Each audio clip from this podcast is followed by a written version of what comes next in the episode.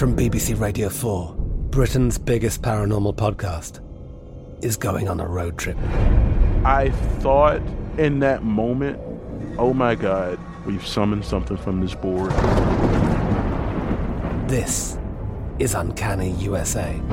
He says, Somebody's in the house, and I screamed. Listen to Uncanny USA wherever you get your BBC podcasts, if you dare.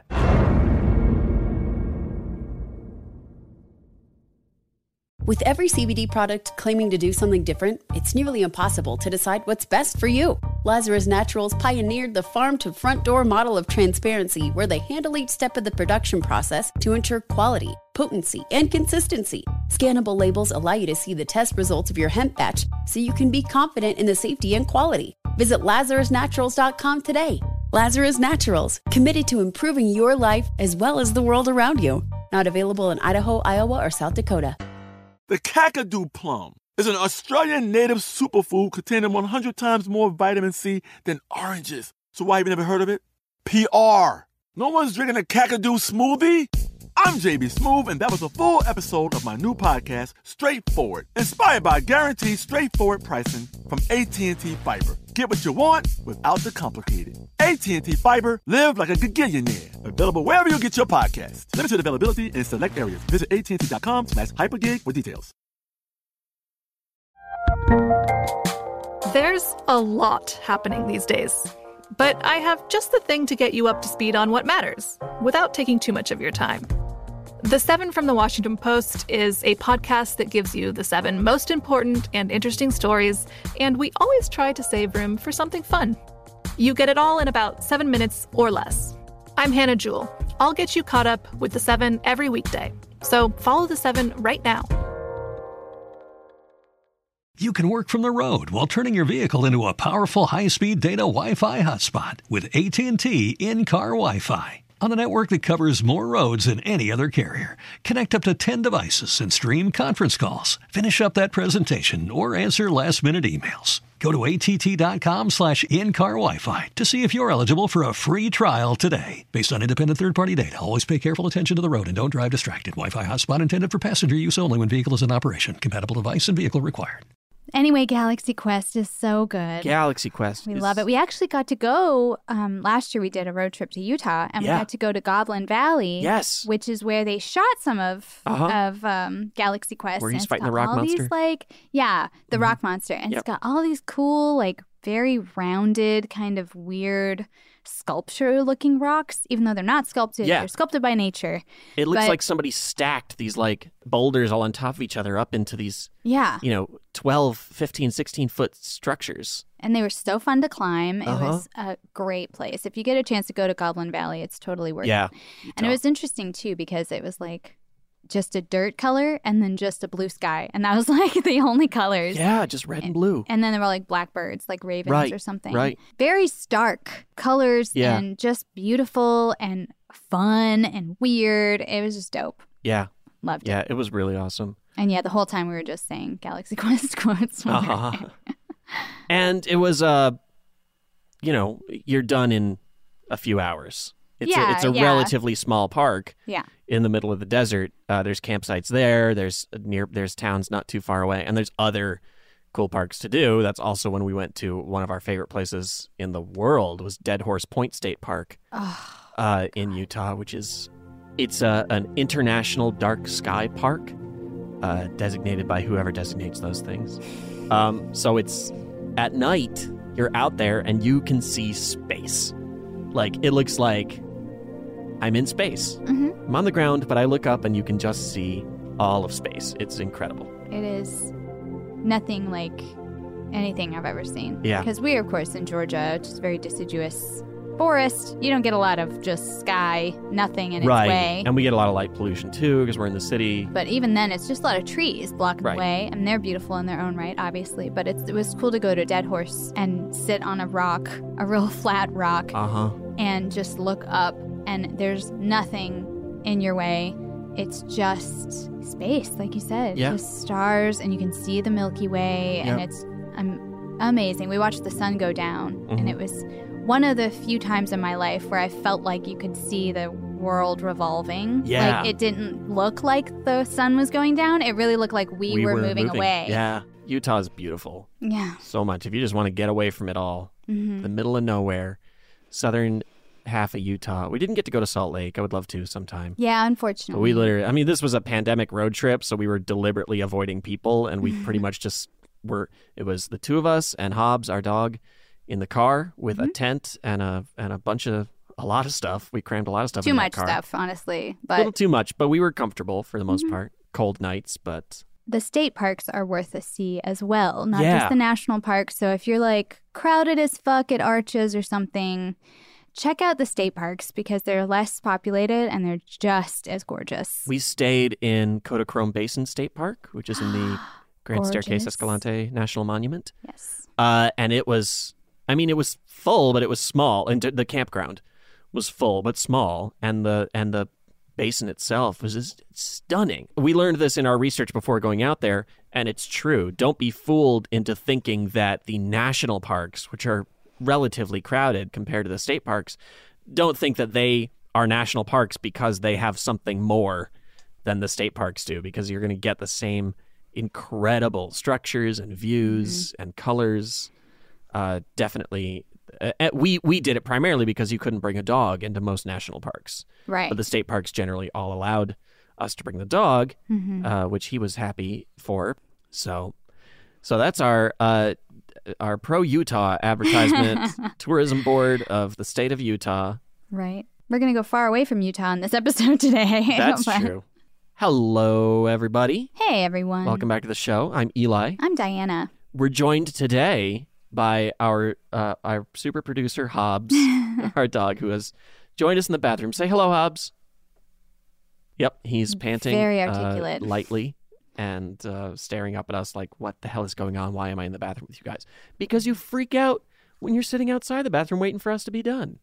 He's a very special boy, and he has a lot of needs. He's a very good boy. He's the He's best. He's actually a very good podcast dog. For the most part, Oh, he yeah. just hangs out Yeah. um, in the other room. But every now and then he gets a little nervous and he'll start nosing on the doorknob and making a lot Yeah. of noise. Well, and more so, it's just when we come out at the end, he's just like, "Oh my God, where you been? I'm so worried. I'm so scared. Uh, this has been terrible. I thought you were never going to come out again. I thought you were lost in that bathroom forever, and there's nothing I could do." And I'm just like, Hobbs, it's it's fine. We're here now. It's true. He's a little bit anxious. Yeah, he has a lot of anxiety. Anxieties. He's afraid of kitchens. Mm-hmm. He's afraid of things stacked on top of other things. He doesn't like hallways very much. He hates hallways. He usually walks backwards through doorways. Yep. He will turn around and back through most doorways. Which is weird. It's very strange. Seems like an, a worse. Yeah, way. why would you put You the- can't see if something's Yeah. coming up behind you. yeah. Anyway, he's a good boy. He is a good boy, and he's here with us today to help tell this story. This is a great story Mm-hmm. um, about two very likable people. We always like those. Yeah. Yeah, their marriage literally changed the map of Africa. Wow. So that's a lot. I've never changed a map. Have you? No, and I don't think our marriage. I haven't even changed- taken a map down and put up a new map. Like, I have not changed a map. ever. This story takes place mostly in Botswana.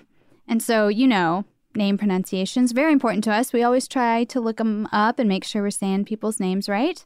Um, so it's about uh, Seretse Khama and I want to say Ruth. Ra- Routh. I think it's Routh. Routh. Ro- Ro- Ru- Ruth. Ruth. Ruth. Ruth. Ruth. Ruth. Ruth Ruth Williams. Williams. I know that's a weird one for your mouth to get around. Yeah, our tongues are not used to a Ruth. Ruth Williams. Yeah, Seretse was the guy who fought for Botswana's independence Mm-hmm. and became their first elected president. That's right. And he may never have fought for their independence if it wasn't for how the world reacted to him marrying a white woman named Ruth Williams. Yep. They literally changed the map of Africa because people had feelings. Feelings ah, those about it. Feelings, especially stupid feelings like this. But yeah, we're gonna get into that now. We're gonna talk about Botswana and where it came from, and we're gonna talk about apartheid. Winston Churchill makes a little cameo. Oh, Winston. Oh, Winston. Yep. All right, let's get going. Yay! Hey there, friends, come listen well. Eli and Diana got some stories to tell. There's no matchmaking or romantic tips. It's just about ridiculous relationships. A lover might be any type of person at all, an abstract concept or a concrete wall. But if there's a story worth a second glance, we'll put it in our show Ridiculous Romance. A production of iHeartRadio. So, yeah, speaking of maps, just so we know where we're at in the world, I wanted to explain that Botswana is a country in the southern part of Africa. It is bordered by South Africa to the south, Namibia to the west, Zimbabwe to the east, and Zambia to the north. But before the 1960s, Botswana was a protectorate of Britain called Bechuanaland. Bet you want to know more about Bechuanaland. Oh, yeah, the whole time I was like, bet you want to land. That's what they were telling the British. right. Yeah, and we they bet were like, you want to "We land do. here. And they were like, oh, yes, we do. Thank you very much. We'll take it. We like land everywhere. Basically, the Bamangwato tribe and other tribes of Bechuanaland in the late 1800s were having trouble with some aggressive Dutch and German colonists who were coming in and trying to annex a bunch of African lands for themselves, right? Right. And Bechuanaland was a very small, I mean, all these tribes, it wasn't even Bechuanaland at that point, but all these tribes were small. Um, and they didn't have any kind of defense or army or anything like that. So they went to Britain and said, hey, can you protect us from these other colonists? They're taking all our land and Right. treating us like shit. And uh, Britain was like, Oh yes, we're very altruistic. No, just kidding. They um, they really wanted to protect their own strategic and economic interests within Africa. They didn't think that this particular area was that special, but they were like, if we let them get too far into Africa, they'll just take over everything. So Yeah, it wasn't we need about- to maintain. It wasn't about protecting this area as much as it was about keeping the Dutch and the Germans from getting more. Right. Yeah. Exactly. Yeah, yeah, yeah. So they sent over some troops to patrol the borders, and Bechuanaland became a protectorate in 1885. A protectorate's different from a territory or a colony. If you're like me, I was like, oh, okay, so they came in and hit everyone on the head and was like, do what I say now. But that's not actually how it went down. Um, protectorates, they have obligations to the protector nation. They usually have like a treaty in place where they're like, we'll give you some stuff, you give us some stuff. Um, but local control is still maintained by the tribes. So they have a commissioner from Britain who's like hanging out there. He's protecting British interests. He's speaking, you know, that's who's the king or queen is talking to. Um, and he works with the chief to kind of keep the peace. Um, but the chief is still mainly the guy in charge. Local authority is is number one. And they're getting, uh, you know, a resource kickback of some degree Mhm. for protecting them. So it's literally a situation where they're like, Hey, you wanna. You guys, yeah, you guys can operate however you want. It's your territory, of course, of course, of course. But if you want protection, you gotta, you gotta pay a tribute, huh? Mm. You pay a little tribute, and you get all the protection you want. You don't, then uh, you know I don't know what's gonna happen. you know, so it's it's basically it's still control. Uh, Yeah, yeah, yeah, yeah. Definitely. It's, still, uh, you know, it's not a colony in that they are permitted, permitted, right? I mean, to sort of set their own rules, but also like, but you know, within as- until we don't like it. until we don't like it anymore. Yeah, Yeah, and this is a good story to kind of see how that worked because Yeah. it was very much kind of a, a jockeying for position sort of thing Right. where they were like, "Oh, I thought we could do what we wanted," and Britain was sort of like, "Um, not really." right. But we'll get to that.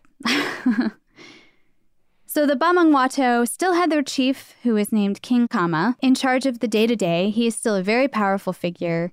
Um, and so it's, it's working out. It seems like it's working out pretty well for the Bamangwato in the 1880s. Seretse Khama was born in 1921, and he became Kgosi, or king, of the protectorate at age four, which of course is too young to rule. So his uncle, Tshekedi, was the regent and guardian while he grew up. In the capital, he lived in the chief's big house, and he was given a great education, but otherwise, he really doesn't act much different from the poorest person in Bamangwato. He drove cattle from watering hole to watering hole. He would play naked in the street with other kids, which was frowned upon here when I was growing up. but uh, actually, honestly, in the town I grew up in, probably not that frowned upon. That's true. We were kind it's of different in Lawrenceville, town. Georgia, where I grew up. But, yeah.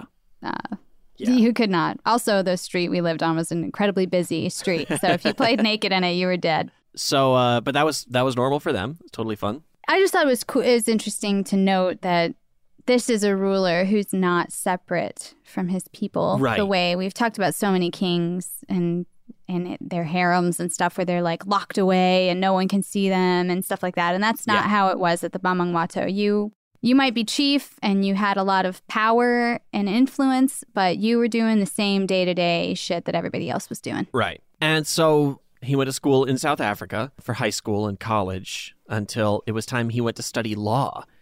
And that's when he got sent to Oxford in London. That was 1946. This is the first time he's ever kind of mixed freely with white people, you know, that they weren't living in a separate area. Because in Bechuanaland, the white people who lived there, and there was a decent number of white people living there, but they were living in, you know, British sort of controlled pockets. I think, and under British rule, they weren't part of, they Right. weren't integrated into their society Mm-hmm. of the tribes. So this is the first time he's in that situation, and they treat him pretty well. I mean, he gets a little rib now and then about you know being an African king, right? that that was kind of a teasing thing, like, "Oh, Your Majesty," I'm sure. Yeah. Oh, yeah. Uh, Classic. But from what we can tell, relatively kind of lovable ribbing. Mhm. Uh, mostly cool, mostly mostly pretty decent behavior. He would go to pubs and he learned how to throw darts. And when they had dances, the English girls were happy to partner with him. Mhm. It, it's a it's one of these things that you kind of see the stark difference between England and America at this time in terms Mhm. of not to say that it was easy for a black person in England, but it seems like it was a lot easier than it was being allowed in America in the mid-century. Yeah. Well, and and for him in Africa, it was completely everything was separated by Right. race. So he Right. was probably like, "Wow, a, white girl's willing to like touch my hands and let me Yeah. dance with her." It was Yeah. probably really like a, a shell shock. Yeah. Um, but yeah, I think in America it was we were not that enlightened. took us a long time. England got got rid of slavery a long time before we did. yeah. Um, yeah, you can go back and listen to our episode about William and Ellen Craft, yeah. uh, who escaped slavery and went to England and lived it up, had a grand old time up there before coming back here and and trying to teach Americans what it's all about. Mm-hmm. Yeah.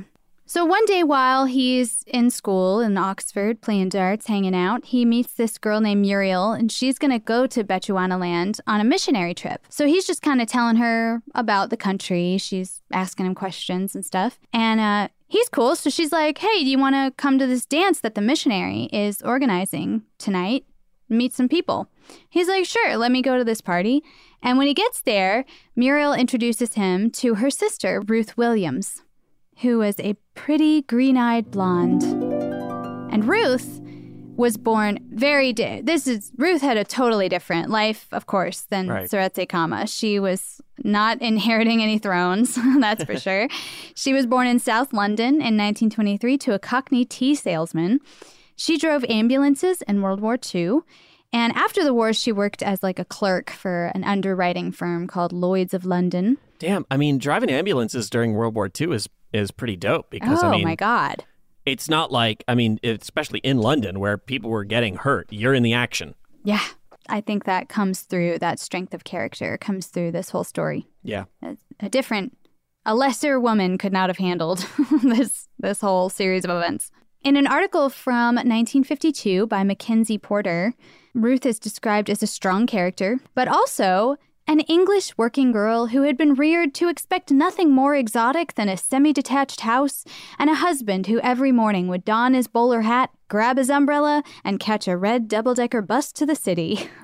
and Seretse was the first black man she had ever spoken to Wow. in her life. she had seen some around, but, she, you never, actually talked to any. herself. But they really hit it off. Uh, apparently, they both really loved jazz music, particularly a band called the Ink Spots, which I found out were actually the first African Americans to appear on television. Dope. Period. Okay. Um, so that's pretty cool. And they fell head over heels for each other in a pretty short period of time. Um, they would go out a lot and uh, they dated for about a year. And then they decided to get married. And getting married wasn't a decision that was reached lightly. They understood that this was going to be a little complicated. Seretse knew that his wife would become queen of the tribe. And that meant for them that she was the mother of all Bamangwato people. He didn't think they'd have any issues with the tribe. He told Mackenzie Porter, It is laid down in tribal traditions that the heir to the chieftainship should be son of a chief and his lawful wife. It does not matter who the wife is or from where she comes. The important parent is the father. There is no reason at all why my own future heir should not be born of a white woman. But he thought the problems they were going to face were going to come from the white people in Bechuanaland who wouldn't like it. Those British people living in those pockets, those colonies. He warned Ruth that they would probably ostracize her.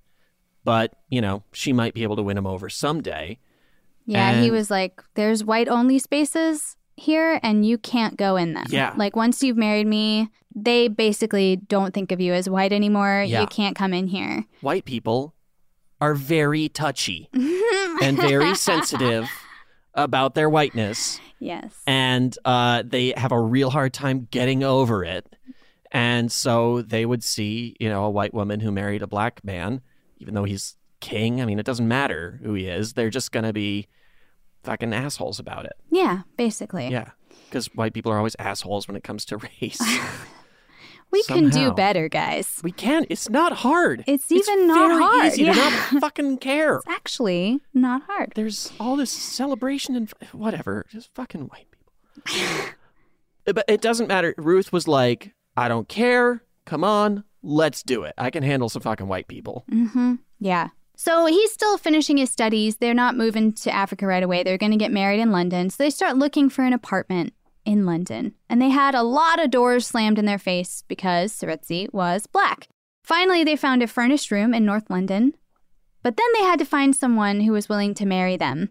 And all the churches they went to refused to perform the ceremony, even though interracial marriage was not illegal in Britain. But they just had like a personal problem with it, I guess. Yeah.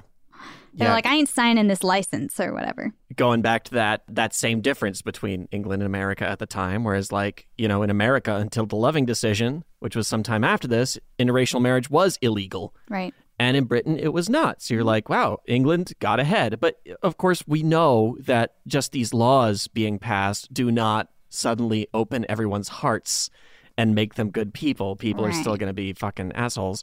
So it's still a challenge to live there as as a person of color. Yeah. And and I'm sure would have been happy to marry Seretse to any number of black women. Oh, but right. it, but it was Right. just the two of them together, they just couldn't handle it. Right. Uh, they're like, whoa, too much. so anyway, um, so they were not able to find a church to marry them. They arranged a marriage at the registry office in Kensington. So they basically went to the courthouse. They got their license. There's not a lot of pomp.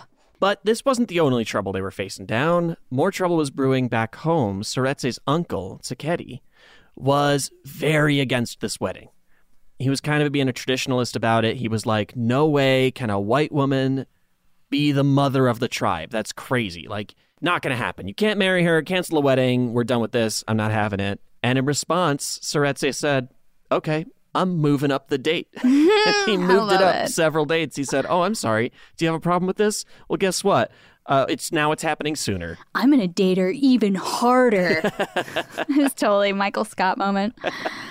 Yeah, which And- you can kind of, I, you know, you can kind of get because again, we're talking about a segregated nation. Right. Where white people are so separate and they're so fucking rude. Yeah. You know what I mean? Like he's just like, what do you think you're oh, doing? you can This totally is- understand. This is crazy. I don't Yeah. I don't I just don't want it to seem like he was being really discriminatory or something. I think it makes a lot of sense that he was like, this seems like Oh. a nuts thing to do and it's gonna cause a lot of problems. Given their experience, absolutely. Like you could see where he's like, well, if we break this seal, then next thing, you know, the white people are going to come flooding in.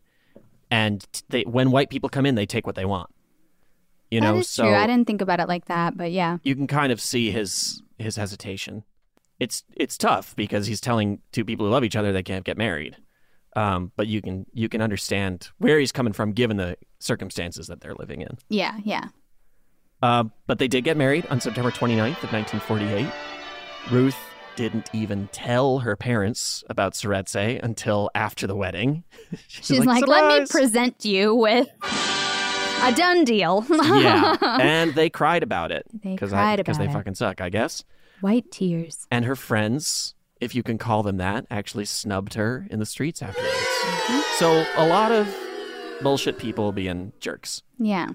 In 1949, Seretse flew back to Bechuanaland to talk to the tribe because Tshekedi is like, there's there's a whole split in the tribe now. Some people are with you, some are against you. Uh, we need to work this out. It's causing a lot of strife. So they held this big town hall with 6,000 of the elders of the tribe. Damn. And Tshekedi made his argument against the marriage. I love this idea. Yeah. And also, can you imagine a town hall of 6,000 of our elders Oh trying to get anything done? Oh, never. Never. This seems more productive. Continue. I know. Uh, Tshekedi made his argument, uh, and some people were like, yeah, totally, he shouldn't get to marry this white right, woman. That's right. Um, but then Seretse said, Stand up, those who will not accept my white wife. And maybe like 40 stood up. Some sprang up very quickly and defiantly. They were like, I'm 100% against. And then some of them were a little bit slower, kind of hesitant, but they were like, I guess I don't really like it or whatever. Mm-hmm. And so he counts them up and he goes, Only 40? Now stand up, those who want my wife and me. And nearly 6,000 rose to their feet, applauding and chanting, Seretse, Seretse, heart of our red earth, Seretse. Awesome. Dope. What an awesome moment. I know. It must have felt good for him to be like, what I fucking tell you? The tribe does not care who the wife is. They Yeah. don't give a fuck. Don't we all just want that moment where everyone stands their feet and cheers for us? Calls me the heart of the red earth. Yeah. Yes. I mean, that's why I went into theater. I know, right? Someone please stand up and Just clap for me. once every four years for three nights on one weekend. hmm If it's a good show, Some people clapped. can I get a light applause? and it fed me for years. I'm sated. So Tshekedi was not happy about this uh, loss, but also he was like, okay, I lost. Let me step out of the way. And he went into voluntary exile. And they did totally patch things up later. So yeah, don't worry. I think he was gone for like two years or something. It wasn't Yeah. a long time. He came back. It was all cool after that. Ultimately, he was pretty cool. I mean, we talked about how he probably had some valid motivation behind his Mhm. his stance, but you know, it it seems like the sort of like secondary person in power, the guardian kind of character in these sort of stories is usually like trying to consolidate power and take things for themselves and being like, no, don't marry the outsider. because- You know, it feels nefarious. yeah, yeah. But that was just not what's going on here. Tshekedi was actually super cool. He was a good regent. He worked on building more schools. He constructed grain silos. He got water reticulation systems put in. He, he improved the tribe's herds of cattle. He even designed like a bunch of the reforms that gave the tribal council a place in how the tribe was run. So Tshekedi was a cool dude. Yeah. Like- so the reason they were able to enter an opinion about this at all was because of him. Yeah. And then it happened to be against him. and he was like, well, you That's know, that's what I asked for. Yeah, that's what I asked for. exactly. A true good leader will Mhm. put a position in place to let other people decide, and when other people decide, they'll say, "All right, Yeah. if that's what you want, that's Yeah. what we'll do." As long as what the majority of people want isn't like Oh oppressive and shitty, like when they tried when they did a popular vote for gay marriage, which I is know, dumb. When you put social issues to a popular vote, they don't win because people suck. That's why you have to have protections in place. Here we go again. um, he also famously clashed with British colonial authorities over crime and punishment yeah. in Bechuanaland because there was this Scottish mechanic living there named Phineas McIntosh. And I'm not entirely sure what he did. One source said he deflowered so many virgins that all the dads were pissed. Uh oh. Another one said that he got into a fight with a guy about a girl that he was in love with. And then another said he was drunk and disorderly all the time and also deflowering virgins. Oh so my god. Anyway, whatever it was, the guy was making a real nuisance of himself, all right, and acting out, and everybody was over it. And they were like, you need to do something about this person's behavior. So they took it to, of course, the Bamangwato chief, Tshekedi. And he said, okay, well, what we do in our tribe and in Bechuanaland is we flog you when you act up. Ow. So he gave him the regular punishment that anybody else would have gotten in this scenario. Um, I don't like flogging as a punishment personally, but it's not for me to say. Uh, but the British did not like that. There was their colonial authority was a guy named Vice Admiral Evans. Oh, this guy looks like a Star Wars villain in my head. I think, yeah, he's probably got the same helmet and Oh, yeah. everything, right? Yeah. Or like give him that pith helmet from that guy from uh, From Jumanji. Jumanji, The hunter yeah. in Jumanji, yeah. yes, and the same mustache. Oh, yeah. Oh, yeah. Same accent. uh, and the big pants. Mm-hmm.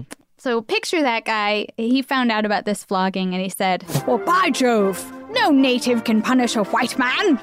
Unacceptable. Somebody get me my riding crop to bang against my leg angrily. Never shall this happen again. So he went, he was like, basically, like, black people don't get to tell white people what to do. We tell white people what to do. So I'm exiling you, Tshekedi, for two months. But the tribe got so mad about it that England quickly reversed course. King, King George was like, uh, fucking, what did you do?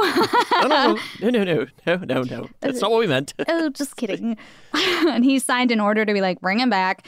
And so Evans had to apologize to Tshekedi and be like, yeah, okay, nobody thought this guy shouldn't be punished. I just didn't like that you were doing it, but it's fine, I guess. Sorry, my bad, or whatever. And I'm sure he didn't like doing that at all. Oh, yeah. But this is kind of a good, a little story to explain kind of how shit worked out day to day, right? So Right. they were in charge of law and order. White people might not like it, but mostly Britain was like, just let them do their thing. It's Yeah. their country. As long as they don't fuck with the money. exactly. We're not trying to start shit and have there be shit. We don't have time for that. Right. And that was a pretty formative moment for Seretse as well. He saw that in the British justice system, there was justice for the native, that they were able to push back on that and they capitulated, and the white man was the one who had to apologize. I think that's a very unusual thing for Seretse to see happen Right. in his country. So he was definitely like, Britain's cool. I like I like Britain. They're cool with us. I'm cool with you. But yeah, that, that led to Tshekedi stepping down without a fight, realizing he's outvoted. But it's time for Seretse to come home. And he's like, you know what? This is cool. After seeing that whole interaction with the British, I'm thinking I can bring my wife over and things are going to be great. I got the elders were all on board with it. And the tribe's cool with it, so Britain should totally be cool with it too, right? Why wouldn't Britain be cool with this? So Ruth joined him in Bechuanaland in 1949, and her arrival coincided with the best rainfall the nation had seen in years. So the tribe started calling her the Rain Queen. Cool. You come in and you're the queen, Uh-huh. and you get this awesome nickname immediately. Right away? Not to mention, like, I mean, if I showed up and they started having great rainfall, I, part of me would be like, maybe I am the rain queen. know, like, damn, I brought the rains. Okay, me. She brought the rains to Africa. she did bring the rains down in Africa. she brought it. She probably didn't. I bet weather I- patterns did. But Would be funny if she was like, I made it rain. Another time, as Ruth sat in the shade of an acacia tree, hundreds of Bamangwato women started to just kind of file by her. They had baskets of corn and pails of water on their head, and they were just kind of around. And then all of a sudden, they rushed over to Ruth. They're all singing a song. They place the water and the corn at her feet, and they tell her, You are the mother of us all. And apparently, Seretse could see this happening from the kitchen window, and he smiled proudly, and then stunned everyone by continuing to wash the dinner dishes. A courtesy he had learned from white husbands in England, Mackenzie Porter wrote. and I feel like there's probably several British wives laughing right now. Like, I wish that my husband had learned that from some white husbands in Britain, but whatever. right. I just realized uh, that we that's that's a gender normative role that happens in this house. Is it? Because you wash the dishes. yeah, but you could do all the cooking. Well, yeah, that's what I was going to say. It's totally different because I do all the cooking Right. and the shopping and the cleaning and the Um, picking I you up and carrying you to bed.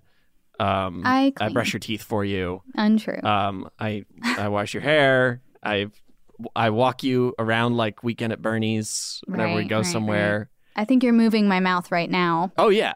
Oh yeah. No, you've been catatonic for eight years. Wow, I'm doing great for catatonic. Are. Yeah. No. It's, Still uh, bringing down a paycheck and everything. Take that, Bernie. I take the trash out. That's true. I hate taking the trash out. Uh-huh. Anyway, They also started to feel out the white people in the area because, again, Seretse was like, "These are the, this is the problem over here." There was a hotel there that only white people could go in, and in deference to the fact that he was the chief, Seretse had they had deigned to serve Seretse through a window a Oh. time or two in the Wow. past. How Wow. what a what benevolence. What a concession, my God. Well, you're a king, so I guess we'll we could toss a bowl out for you. I mean, For real. We'll we'll pass a pint through the sill. Uh huh. Oh God, they're the worst. Um, so they they were kind of testing these boundaries a little bit, Mhm. and so they went together. They they pull up on the hotel. They walk in together. The hotel was showing Frankenstein and the Wolfman, which had just come out recently. The movie. Yeah. The movie. Well, I don't think they were showing the actual Frankenstein and Wolfman. Well, I Wolfman. mean, it might have been a play or something. All right, fine. I guess that's a possibility. I want to see the play. Anyway, Anyway, they're showing Frankenstein and the Wolfman. Ru- Ruth and Seretse come in and they sit and watch the movie and then they leave. No big deal, right? Mm-hmm. Big deal. The white people fucking missed the movie because they Uh-huh. were so busy. oh my God, where's, where's, where's, where's, There's a black person sitting back Did there. you see The that? white person. a black person at a movie? Oh my god. Unheard of. I, I don't know why. I, I keep looking back. Just look at them. It's really distracting me from the movie, even though they're not doing it. I'm doing it. After they left, one white woman said, Well, that just about beats everything. Wow. You haven't seen very No. much. I think you need to get out there a little bit more. Beats everything. A black person in a movie theater. Well, I've seen it all now. You've seen it all so far. Yeah. Another time they went to this recreation club that was for only white people.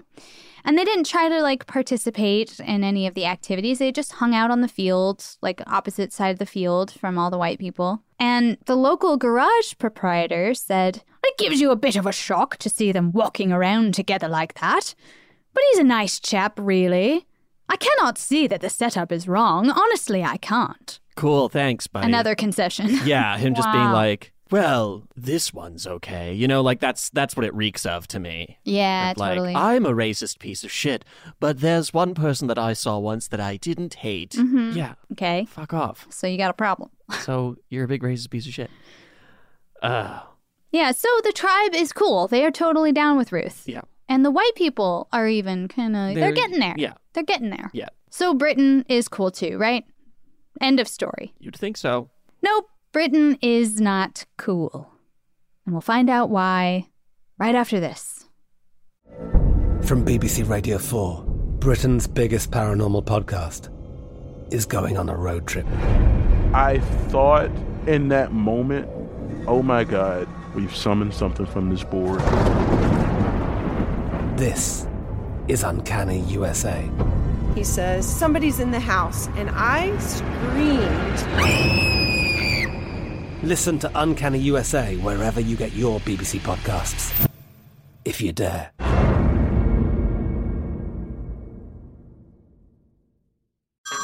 Hey everyone, it's Ted from Consumer Cellular, the guy in the orange sweater, and this is your wake up call. If you're paying too much for wireless service, you don't have to keep having that nightmare. Consumer Cellular has the same fast, reliable coverage as the leading carriers for less. And for a limited time, new customers receive their second month free when they sign up and use promo code MONTHFREE by May 31st. So why keep spending more than you have to? Seriously, wake up and call 1 888 freedom or visit consumercellular.com. Taxes, fees, and other third party charges will apply. See website for additional details. At JCPenney, fashion counts for everybody and everybody. It's spring, and with the weather changing and so many great things coming up, like Mother's Day and the Wind Down Tour, I definitely need a fresh spring wardrobe for every occasion. This spring, I'm looking for that perfect flowy spring dress for Mother's Day, as well as replacing my everyday basics. That's what I love about JCPenney. They have so many stylish and comfortable options that I always find just what I'm looking for there. Spring is a feel good season and comes in all shapes, sizes, and colors. The fashion at JCPenney is the same way.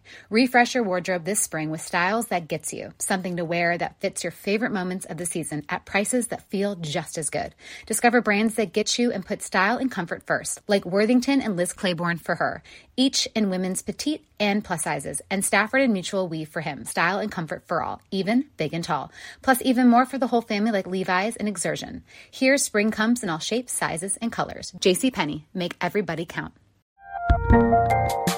There's a lot happening these days, but I have just the thing to get you up to speed on what matters without taking too much of your time. The Seven from the Washington Post is a podcast that gives you the seven most important and interesting stories, and we always try to save room for something fun. You get it all in about seven minutes or less.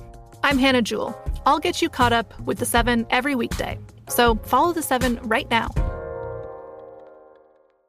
With every CBD product claiming to do something different, it's nearly impossible to decide what's best for you. Lazarus Naturals pioneered the farm to front door model of transparency where they handle each step of the production process to ensure quality, potency, and consistency. Scannable labels allow you to see the test results of your hemp batch so you can be confident in the safety and quality. Visit LazarusNaturals.com today. Lazarus Naturals, committed to improving your life as well as the world around you. Not available in Idaho, Iowa, or South Dakota. All right, welcome back to the show. And let's talk about why Britain wasn't cool. You'd think they would be. Everybody else was fine with it. Uh, people seem to be really happy with these two being married. But Britain didn't particularly care except for one small problem, right? Daniel Malan and his National Party in South Africa had instituted apartheid in 1948. Apartheid was a white supremacy function. Uh, it was a legal way to make sure that South Africa was dominated politically, socially, and economically by the nation's minority white population. This was a type of segregation, everything from social circles and public facilities, employment, housing. This was all segregated on racial lines. Mm-hmm. Segregation is nothing new, but apartheid was particularly horrible. Uh, just millions of people forcibly ripped out of their homes and made to leave. And then those homes were sold at a fraction of their value, plunging the non white population into poverty. And more than 80% of the land was set aside and only available for white people to buy. Non whites needed special permits to be in certain parts of the country. Black people who tried to defy any of these laws could be fined, imprisoned, or even whipped. And one of the first laws they passed in South Africa was marriage prohibition, which completely outlawed interracial marriage. So you'd think, well, that's South Africa, right? What does this have to do with Bechuanaland? Well, they're the neighboring country, and when they're trying to float this idea that they'd have a mixed race ruling couple, South Africa did not like that shit.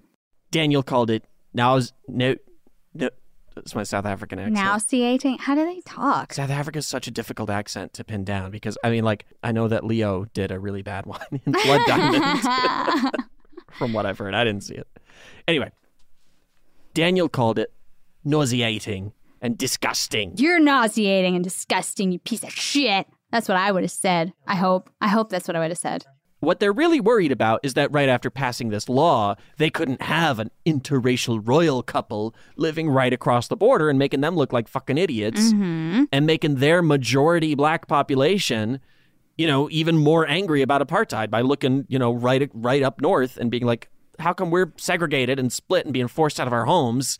And but right there we're seeing a black ruler marry a white Londoner. What's and your fucking problem? and nothing is Yeah, a problem. Nobody cares. So England sees, you know, what's happening in South Africa with them getting kind of rabble roused about it. And South Africa actually started putting a lot of pressure on Britain to tell Seretse to abdicate his throne. South Africa also banned Seretse and Ruth from coming into the area. And this was a big problem because the administrative capital for Bechuanaland was in a city called Mafeking, which was located in South Africa. Now, it might be a surprise to you that Britain was ready to appease an apartheid government because most people were not into apartheid. They were like, this is bullshit. But Britain was ready to appease because of uranium. Fucking uranium. Fucking uranium. It's 1949, remember, okay? So the World War II pretty much just ended a couple years ago. Britain is broke as fuck uh, after the war. And of course, they want to make an atomic bomb Who so they doesn't? can be on even keel with the Americans, just like every other major power. Everyone was looking to make their own atomic bomb after we dropped our two. But uranium is not available everywhere. Canada had uranium, but it was more expensive than South African uranium. Why? Well, I'll tell you why. Because Canadian miners were paid. they were paid Oh. well. And so their uranium was more expensive. South African uranium miners were black, so they were paid like shit. And so the uranium was cheaper. And You're telling me. You're telling me a bunch of white people got cheap labor out of black people, exploited them for it, took the profits, and didn't pass it on to their labor? I know it's unusual. They were a product of their time, Yeah, and of current time and of time. All time. Uh, all time. And South Africa made it very clear to England that if they wanted to keep purchasing my uranium, you better stop this marriage or at least keep this couple far away from Africa. I don't need them here. We don't need to be dealing with that. So in 1950, the British government asked Seretse to come on back to London for a chat, old boy. and Ruth is like, don't go. She said she had a premonition that they would keep him there. But Seretse was like, I think it's smart to go see what they want. I mean, they're we're a protectorate. We have to care about their opinion. I'm ready to take on my duties again and I need their support. So he goes, he flies back to London. she's like, this couldn't be a Zoom call? So he flies back to London. Ruth did not join him because she was pregnant at the time with their first child. She wanted to make sure it was born on Bechuanaland soil because that is how kings inherited. So she's like, if it's a if it's a boy, it has to be born here, Right. Or else it might be a whole rigmarole to Right. you know get him to take over. But she was very worried about Seretse leaving. And she was right to worry. Britain informed Seretse that they had conducted a governmental inquiry and found that he wasn't suited to rule Bechuanaland. They asked him to abdicate. Side note this governmental inquiry report was suppressed for 30 years. They wouldn't let anybody see it. Yep. When it finally came out, it said that Seretse was eminently suitable to rule Bechuanaland. Of course he was. But for his unfortunate marriage, which may cause strife with apartheid governments. And so, yeah, London was like embarrassed by that shit because it wasn't a very good reason to let a guy not marry someone and Yeah. fucking do his own thing. It's the kind of thing where they knew it was dumb. That's Yeah. why they suppressed it for 30 years. That's why they- Exactly. well, don't tell him. Just tell him that it's a bad. We, we don't think you should do it Mhm. anymore. Don't tell him why. Yeah, so a little bit of a cover up here with this governmental inquiry. Uh huh. And Seretse's like, hey, uh, abdication is not a thing in the Bamangwato tribe. The bloodline is the bloodline. It's inalienable. If I'm king because I was born to be king, I'm the king. You don't get to just say, well, I don't want to be king anymore. Somebody else do it. Mhm. We don't do that here. I don't know how y'all do things up in London where apparently a guy just like, oh, I want to marry a divorcee. Okay, I guess I just won't be king anymore. Mhm. We don't do that. And so London is like, okay, well, if you're not going to abdicate, then you're going to have to stay here in England in exile. So Seretse had to send Ruth a telegram. It said, Tribe and myself tricked by British government. Stop. And banned from the whole protectorate. Stop. Love Seretse. Which, I talk about conciseness. Hey, you gotta pay by the word, I think. Yeah, right. So Ruth got that telegram, and obviously that means she's going back to London too. So she comes and joins him with their daughter Jacqueline, who was born in Bechuanaland, and they lived in Croydon on 60 pounds a week from the British government. And 60 pounds in 1950 is worth checking here in the pounds converter. Oh, I had it set to Deutschmarks. Hang on. 2,109 pounds today. And that's about a little under $3,000 today. A week? That's pretty good. That's not bad. hmm So they, you know, they weren't trying to be jerks. They were just being political about it, which Yeah. is so annoying. It's like almost worse. right, right. It's not really worse, but it's just like, oh, this just seems like such petty nonsense, you know, that you would just be even madder that it's like, this Yeah. doesn't even fucking matter. Just let me do what I want. Yep. Well, the tribe was pissed. They were royally pissed about this. Um, more than 2,000 of the tribe gathered to hear a woman named Runt Shabo speak out against Seretse and Ruth's exile. And this is apparently one of the first times that women had a voice in the tribe like this. And she said, Since Seretse went away, even the goats cry all night. We are a dead people. So again, this bloodline thing mattered a lot to them, and that you know, I think they probably didn't like very much the British coming in and telling them who got to rule them and stuff. right. Um, so we're just like real mad about that. They came under the authority at that point of the local commissioner from the UK, and they rioted so much that the local native police had trouble restoring order. So the tribe is angry. And also, British people were angry. British public opinion was very against this because they were like, interracial marriage is not illegal here. It's not illegal there. Who the fuck cares what South Africa cares wants? Why are you capitulating to these racist Uh-huh. dicks? Um, we should not. We're we're we're England, man. We're the empire of England. Right. Like we should be telling them what to do, Right. right? Why are we letting them Right. push us ar- around? And Seretse's. You all right, Hobbs? You want to go? All right, Hobbs is making a move. Hobbs has decided he's no longer interested in being in the bathroom. Well, you have to step back and let me open the door. He's having a hard time figuring out the mechanics of the door as things are crowded. Good boy. And off he goes. And sad that we're not following him. Sorry, bud. Sorry, bud. we'll be out in a minute. Good boy. I hate closing the door in his face. Anyway, go ahead. Well, Seretse wasn't quiet about it either. Good for him. Yes. He's not about to take this in stride. He gave a speech to 800 students where he said, I have been banished because I dared to love and accept the love of a white woman. And we were talking about this, and that accepted the love is a really big part of it because it wasn't so much that he that a black man loved a white woman. The racism really comes in especially heavily in that he accepted love from her in that he didn't know his place is sort of what i think the south africans were thinking. I just thought it was a really important point because you know we're we're American obviously, so we're coming at this from an American point of view, and here we don't have a great history, obviously. And if you think about interracial stuff, I think that's where mean, and also you know Ruth is experiencing a lot of blowback more than Seretse did even in London. Right. And it's it's almost worse that she's this race traitor than that he is black at all. Do you know what I'm saying? Yeah. I, I don't know if I'm putting that very well, well but because again white people are so sensitive right. oh it's so dark And it's very gross and fucked up. And after he gave that speech and left the stage, he was shaking with grief.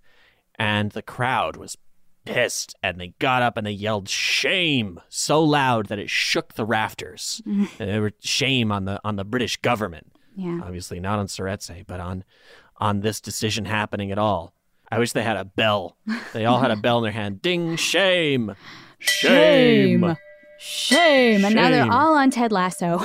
Yeah, side note. Yeah, that's Hannah Waddingham from Mm-hmm. Ted Lasso is the shame septa from Game of Thrones. Blew my mind when we found that Isn't out. that awesome? I was like, what? What a totally, because she's so hot in Ted Lasso. And as the shame septa, she looked like a just well, some she was horrible you just monster. hated her so much. Mhm. Even though I'll, I will say, I remember thinking, uh, shame septa's kind of hot. and then, of course, I fell in love with Rebecca on Ted Oh, Lasso, I love and then found out they were the same person. I'm like, yes, she's amazing. She's got pipes. Yeah, she does. Anyway, enough about a white British woman. Let's get back to Seretse Let's get back to a different white British woman. but first, we will take a quick break and hear these fine words from our sponsors. I'm Katya Adler, host of The Global Story. Over the last 25 years, I've covered conflicts in the Middle East, political and economic crises in Europe, drug cartels in Mexico. Now I'm covering the stories behind the news all over the world in conversation with those who break it. Join me Monday to Friday to find out what's happening, why, and what it all means. Follow The Global Story from the BBC wherever you listen to podcasts. At JCPenney, fashion counts for everybody and everybody. It's spring, and with the weather changing and so many great things coming up, like Mother's Day and the Wind Down Tour, I definitely need a fresh spring wardrobe for every occasion. This spring, I'm looking for that perfect flowy spring dress for Mother's Day, as well as replacing my everyday basics. That's what I love about JCPenney. They have so many stylish and comfortable options that I always find just what I'm looking for there. Spring is a feel good season and comes in all shapes, sizes, and colors. The fashion at JCPenney is the same way. Refresh Refresh your wardrobe this spring with styles that gets you, something to wear that fits your favorite moments of the season at prices that feel just as good. Discover brands that get you and put style and comfort first, like Worthington and Liz Claiborne for her, each in women's petite and plus sizes, and Stafford and Mutual Weave for him, style and comfort for all, even big and tall. Plus even more for the whole family like Levi's and Exertion. Here spring comes in all shapes, sizes, and colors. JCPenney, make everybody count. With every CBD product claiming to do something different, it's nearly impossible to decide what's best for you. Lazarus Naturals pioneered the farm to front door model of transparency where they handle each step of the production process to ensure quality, potency, and consistency. Scannable labels allow you to see the test results of your hemp batch so you can be confident in the safety and quality. Visit LazarusNaturals.com today. Lazarus Naturals, committed to improving your life as well as the world around you. Not available in Idaho, Iowa, or South Dakota. The best conversations I have with my colleagues are the ones that happen when no one is looking, when we're not 100% sure yet what to write. Hopefully, having conversations like this can help you figure out your own point of view. That's kind of our job as Washington Post opinions columnists. I'm Charles Lane, Deputy Opinion Editor. And I'm Amanda Ripley, a contributing columnist. We're going to bring you into these conversations on a new podcast called Impromptu. Follow Impromptu now, wherever you listen. Today, I'm going to give you some straightforward advice on how to deal with naughty kids. How about instead of timeouts, time ins? Time for you to start paying some bills. I'm JB Smoove, and that was a full episode of my new podcast, Straightforward, inspired by guaranteed straightforward pricing from AT&T Fiber. Get what you want without the complicated. AT&T Fiber, live like a gigillionaire. Available wherever you get your podcast. Limited availability in select areas. Visit AT&T.com slash hypergig for details. Okay, welcome back to the show. Uh, where were we? Some people thought Seretse had married Ruth as a direct challenge to South African policies, but Seretse denied that. He told Mackenzie Porter, Nor did I marry her to test the integrity of British colonial policy. I married her for love. Right. I am entitled to the consort of my choice, no less than I am entitled to the chieftainship of the Bamangwato. I shall never give up one for the other. Awesome. Amen, brother. You Yeah. totally are deserve the freedom to choose your bride and Yeah. to go take your normal place in the friggin' scheme of things. Right, right. but none of that swayed the government, unfortunately. um, Seretse and Ruth were banished for five years under the Labour government of Clem Attlee. Which Winston Churchill called a disreputable transaction. but uh, interject here, just if y'all heard our Winston and Clementine Churchill episode recently, uh, which is a very cool episode about this Mhm. couple who fell in love and their love helped England and the Allies fight off the Nazis. And we're all very glad that that happened, of course. Um, but we also mentioned that Winston Churchill did some pretty shit things, especially when it came to British colonialism and uh, just being like kind of fucking racist. And despite him challenging the Labor government's decision to banish them for five years, when Winston himself was elected prime minister the second time in 1951, he extended their exile to a lifetime ban. He said their return would be a danger to public order. Man, fuck you, Winston. Fuck That's Winston fucked up. So he just was saying some shit to make Clem Attlee look like an idiot. Yeah. At the time. Yep. And then when he had the opportunity to change it, he was like, no, it's still politically expedient to do what just exactly what Clem did. You know what I mean? You mean you're telling me that the left side of the political spectrum would do something and the right would condemn it, and then when the right gained power, they would do the exact same goddamn thing? Uh-huh. The only I thing that's wrap my brain around that. The only thing that's missing is that Clem Attlee or the Labor government didn't come out and say, well, what a messed up thing to Yeah, do. right. How could you exile someone? Uh, that's the only thing missing from this little equation. And this caused even more riots in Bechuanaland. Right? When the tribe was ordered by the British commissioner to replace Seretse, they refused. They're like, that's not how we do things down here. We done told you. It's bloodline, bro. We don't just pick some rando to do this. Yep. So Seretse became very depressed. He had a lot of bouts of depression Yeah. um, during his exile. Um, Ruth told Mackenzie Porter. Mackenzie Porter keeps coming up in this because Ruth and Seretse didn't talk to a lot of journalists. Uh-huh. Big surprise. Journalists were dicks about this story. And Ruth really, Ruth particularly really hated it when British governments like incorrectly described the African nation of Bechuanaland. They Yeah. kept like calling it either a jungle or like a savanna. And she's like, it's a desert. Like, it's totally, you're wrong. You just don't know anything about Africa. And so she didn't talk to a lot of reporters. Mackenzie Porter was like the only person that she ever really talked to. So there's a really good, this article from 1952 is a really good, um, pretty in depth dive into their story at the time. And so she told Mackenzie, you know, sometimes Seretse would just sit in front of the fire brooding. Much as I love him, more than the day we were married, I cannot move him when he gets into one of his black moods. There is absolutely nothing that will snap him out of it. In 1956, Seretse and Ruth were allowed to return to Bechuanaland, but on condition only as private citizens.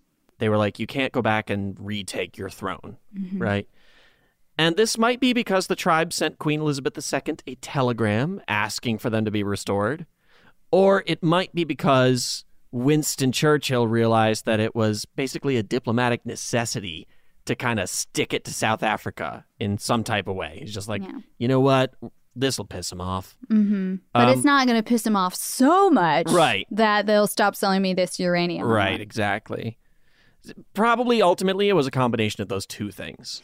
And Seretse had to renounce his claims to the throne. And he decided to go and go back to his roots, become a cattle rancher for a little while, but wasn't very successful. There wasn't much money in it. Mm-hmm. So he got involved in local politics and he was elected to the tribal council as a secretary in 1957. That must And- be weird to go from chief to secretary. Like, Yeah, but you got to imagine he probably had a lot of pull. Probably had more influence Probably, right? than, than your typical secretary in the tribal council. Very true. He was like, how often do you think he dropped that? like, well, when I was king, you know, uh, this is how we did it. They're like, oh God, he's here goes. Yeah, we we know, we know, Seretse, you were king. We're all we miss it a lot, but. But in 1961, the British made him an officer of the Order of the British Empire, which was a commendation they gave out. It was in recognition of his service as a tribal secretary. But then in 1960, Prime Minister Harold Macmillan made his famous Wind of Change speech in Cape Town, South Africa, which is, again, a very famous speech where he was basically telling South Africa specifically, but also the rest of the world, that his government had no intention of blocking the independence of African nations.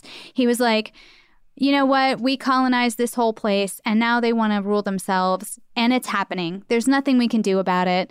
We why why are we standing in the way? Let's just get on to the modern age here. And Yeah. you need to come with us, South Africa. I know you don't want to, but you need to.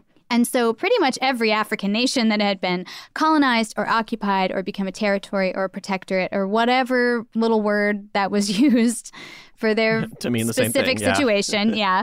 They were all like, "Ooh, great! Let yeah, let's get on that. I would, I yes, I would like very much to rule myself Yeah. and not have to friggin' bow and scrape to you guys who don't even fucking live here."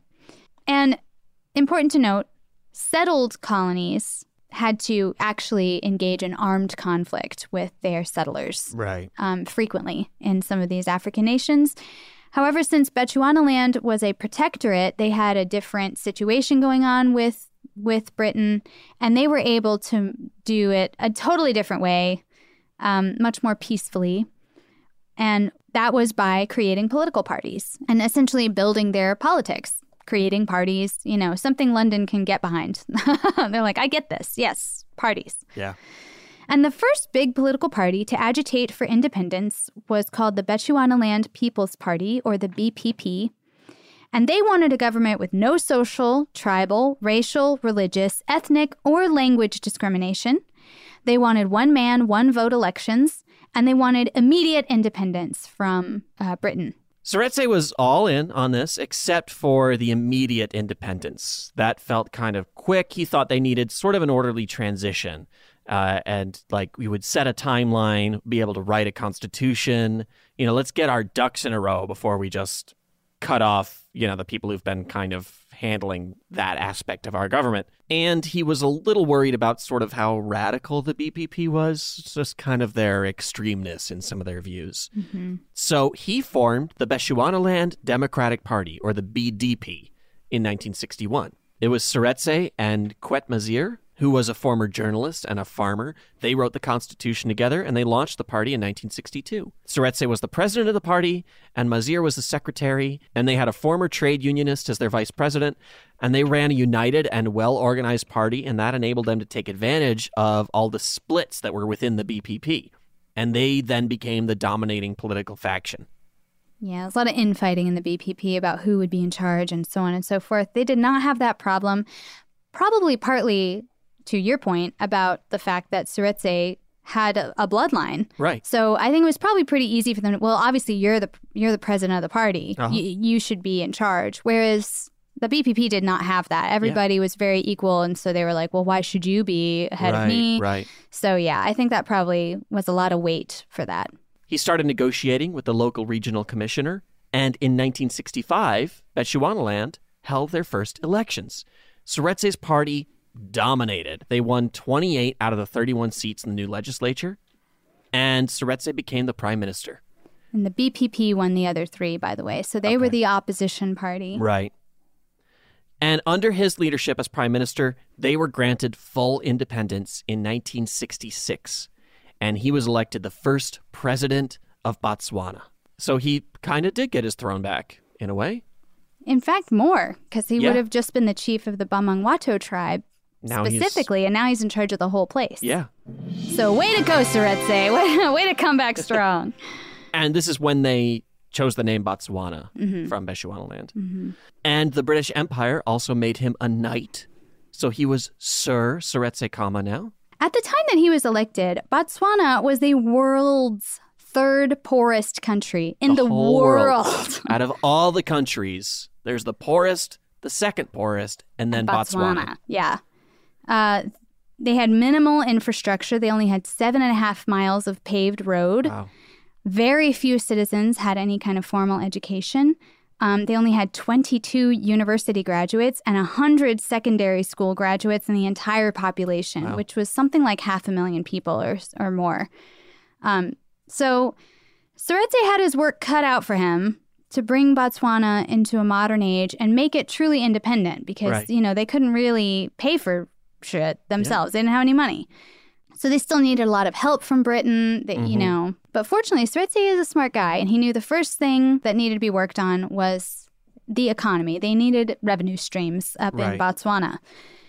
So he concentrated a lot of his effort on exports that they already had going on, like beef, copper, and diamonds. And I think this is kind of a funny point here. When it was a protectorate, the Brits kind of neglected Bechuanaland because they were like, it's not a productive country. Too bad for them, because in 1967, enormous diamond deposits were discovered. Wow. And now Botswana has one of the largest diamond mines in the world and the second most producing diamond mine. So if they had just looked around a little bit, there would be no Botswana probably because they never would have given it up. Yeah. It's like, a, you know, yeah. Oh, I'm going to sell this old farmland. I ain't using it no more. The grass is all dead. And you sell it off to somebody, and they're like, hey, what's this black stuff coming out of the ground? I was just trying to dig a well and all this sludgy stuff came up. Oh, honey, we're trillionaires. I should run for president. Ooh. And that's 2028. Um, oh. Actually, De Beers Jewelers came in to Botswana in 1971 and they established a 50 50 deal with the government to open a mine there. Um, so, all that really helped Seretse grow the economy of Botswana.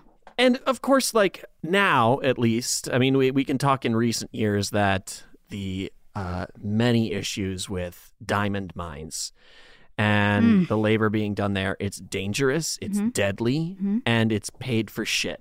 It's Yeah. practically slave labor. Uh, it's really horrible. And, you know, in recent years, that's been turning around, uh, you know, to the point where it's even nice to see that De Beers has been struggling in recent years. But Botswana has been one of the nation's or one of the world's leading diamond producers, and it has come under fire for bad conditions. I also read that by 2050, their diamond mines are going to run dry. So Botswana is currently transitioning out of diamonds, um, Mhm. trying to find other sources of revenue. But we don't know what those conditions, as far as we've been able to find in a cursory glance, what those conditions were like No, for I- diamond mines. I think they're the usual shit Yeah. conditions because mines are in rural areas. Yeah. They employ poor people who are desperate enough to do this incredibly difficult and dangerous work. Right. Um, normally marginalized, of course, populations. It's no different in Botswana than it is anywhere Right. um, in that way. I don't think it's particularly bad, like like the blood diamond in Sierra Leone Like and stuff. accent. Yeah. Yeah. like Leo's accent blood that bad. diamond. It's not as bad as Leo's accent blood diamond. Um, as far as I know, again, I, I, I looked up, you know, human rights violations in these mines and stuff, and I mainly got an overview of diamond mines in general, nothing particularly about Botswana's mines. But even back in the 60s, Seretse knew that minerals were not the only thing. They, they couldn't be the only thing. You know, he was like, if you rely on one thing, you're playing yourself. Yeah. So even then, he was starting to think about, okay, we need to, we need a tourism industry, we need Mm-hmm. foreign investment. So he was already, you know, he was thinking light years ahead, really. Yep. Um, and so I'm glad to hear that they're transitioning away from diamonds Yeah. uh, and thinking ahead, like Seretse would want them to. Seretse also knew that corruption was going to be a huge problem in developing African nations, and he took a lot of measures to prevent it. He promised low and stable tax rates for mining companies. He liberalized trade. He increased personal freedoms. He upheld liberal democracy and non racism. He tried to create a small and efficient public service bureaucracy that was designed to hire workers on merit right? He encouraged mining companies to look for other precious minerals, which led to the discovery of more copper and nickel and coal and all these, like you said, other streams of revenue that came in. So they weren't just relying on one. hmm He also had the government subsidize the cattle industry. So the government handled fencing, veterinary services, and vaccinations, and they also set the prices for the beef in the marketplace. And thanks to Seretse's negotiations with Europe, they got a much higher price for their beef than other places did. So he was savvy. Oh, that's the good Botswana beef. Mm-hmm. You need that good old Botswana beef. So between 1960 and 1980, Botswana had the fastest growing economy in the world. And by the mid 1970s, they had a budget surplus. And they used the money to invest in infrastructure, healthcare, and education. Um, he also launched a fundraising campaign to build Botswana's first university, which opened in 1982. And his government spent very little on defense because he really wanted to build up this infrastructure and the economy. That's where his focus was. But Seretse played major roles in ending the civil war in Rhodesia and the resulting creation and independence of Zimbabwe. And Botswana also became an important center for anti apartheid activity. They took in a lot of activists fleeing from countries like Mozambique, Angola, Zimbabwe, Namibia, and South Africa until apartheid finally ended in 1990. That shit lasted a long time, y'all. Yeah. So, under his leadership, Botswana became one of the most prosperous and stable nations in the continent. And he was easily elected to three more terms, so he ruled the nation from 1965 until 1980. And it's not like Ruth was just sitting around fanning True. herself, watching this all go down. She was a highly involved and active first lady. She also had three more children they had together Ian, who was born in England in 1953, and then the twins Anthony and Tshekedi in 1958, which is nice. They named they named, one of their sons after. Tshekedi. Yeah. Mhm. See, I thought a that was guy. nice. Yeah, I was like, they must have patched it up pretty good if they named their kid Yeah. after him. Yeah. Ruth also had patched things up with her parents a while back, and they came and they visited the Khamas often down in Botswana, which is great. She became known as Lady K. Yeah, the Rain Lady K, the Rain Queen. That's pretty Not cool. bad, right? There's a YouTube star with that name right now. Lady K, the Rain Queen. and in 1979, Seretse won his third term as president, but he did pass away in 1980. It was pancreatic cancer. He was 59 years old. Ouch. He died in his wife's arms at the State House in the new capital of Botswana, Gaborone. His vice president took over as president and was reelected in his own right in 1984. Seretse's political party continues to dominate politics there today. Uh, will say that I have read that they're getting increasingly authoritarian, so I'm not sure of the current politics of Botswana, but Mhm. cursory glance suggested that maybe it's not great. But it's a good thing to see too that the opposition party there is gaining more and more seats throughout Yeah. the years. Because as when Seretse was alive, it was the BDP period. Like Yeah. they were always majority as far as I can remember. Yep. Um, but now it's getting a little more even. It's getting there. And two of his sons, Ian and Tshekedi, both became prominent politicians. Ian was elected president of Botswana in 2008 and again in 2014. After Seretse died, um, Ruth lived on a big farm. She dedicated her time to her children and grandchildren, as well as charitable work. She became the president of the country's Red Cross. And a lot of people thought that she would go back to London after he died. But they didn't know about Ruth, I guess, because she said, I am completely happy here and I have no desire to go anywhere else. I have lived here for more than half my life, and my children are here. When I came to this country, I became a Matswana, which, by the way, is the singular version of a person from Botswana. So, uh, plural is Swana or Batswana, singular is Matswana. That's cool. Ruth herself died of throat cancer in 2002 at 78 years old, and she is buried in Botswana next to her husband. A movie came out about them in 2016, and we haven't seen it, but it's called A United Kingdom. Seretse is played by David Oyelowo, and Ruth was played by Rosamund Pike. Pretty good. Yeah, we assume. I don't know. I haven't seen it. Uh, no, the but movie has that's a good actress anyway, and could have been could have been somebody lamer. Uh, well, that's a beautiful story. Yeah. So yeah, literally changed the map of of Africa Yeah, because he wanted to marry a, a white lady. yeah. Changed the world. And again, uh, a great story about two people who really loved each other, who's Mhm. who they themselves, you know, didn't opt to do anything outrageous or world changing, but just the circumstances that their relationship existed in. Yeah. They two people loved each other, and Mhm. that changed everything. And that's such a cool thing to kind of see over and over again in this show. For all the John Lorena Bobbitts, for all the you know Steve Martin swindling the dating games, for Mhm. all the uh, you know for all the wacky, ridiculous stories about absurd people doing dumb things. Mm-hmm. We've told so many stories about pe two people who just loved each other, and it changed the world, you know, Mhm. or at least a community. It does something. It has a resounding impact. The power of love. Somebody ought to write a song about that. Who could put it into put it into words? Only the greatest. Hey, speaking of Steve Martin, Oh we man, have a little tiny update about Steve Martin and the dating game episode that Yep. we did. That's right. Uh, if anyone remembers, we talked about one of the contestants was named Rodney Alcala. He was a serial killer. And uh, we talked about him presenting his lady with a dozen red flags. Yeah, that's right. Um, well, he uh, just died today, Womp as womp. we're the day that we're recording this anyway, not the day that you're hearing it. Yep. He died on Saturday, June 24th, uh, awaiting execution for one of his murders. Yeah. I sentence you to death by time. Yeah, which is, I've said to you. Yeah.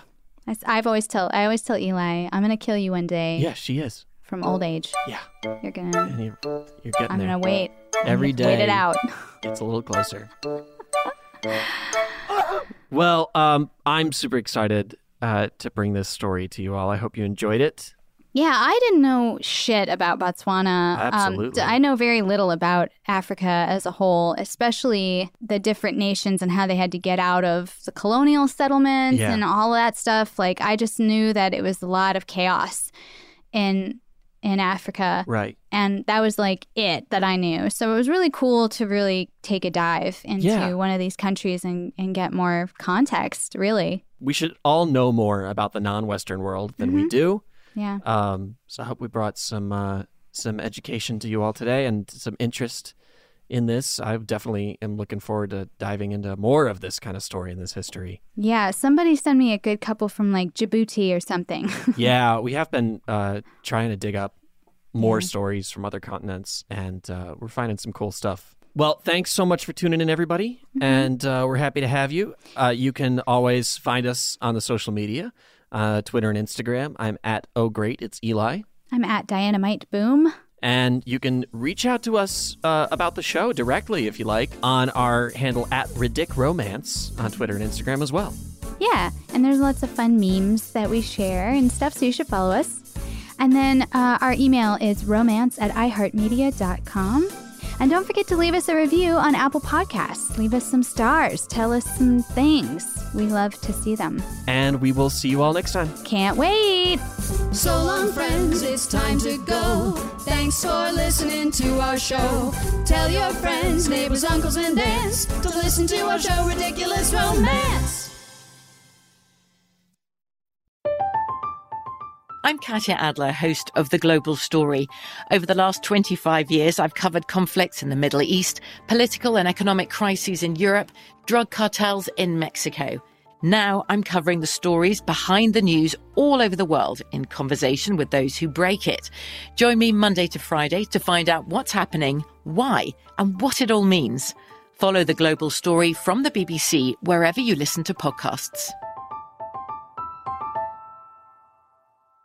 With every CBD product claiming to do something different, it's nearly impossible to decide what's best for you. Lazarus Naturals pioneered the farm to front door model of transparency where they handle each step of the production process to ensure quality, potency, and consistency. Scannable labels allow you to see the test results of your hemp batch so you can be confident in the safety and quality. Visit lazarusnaturals.com today. Lazarus Naturals, committed to improving your life as well as the world around you. Not available in Idaho, Iowa, or South Dakota. Ready? Let's go.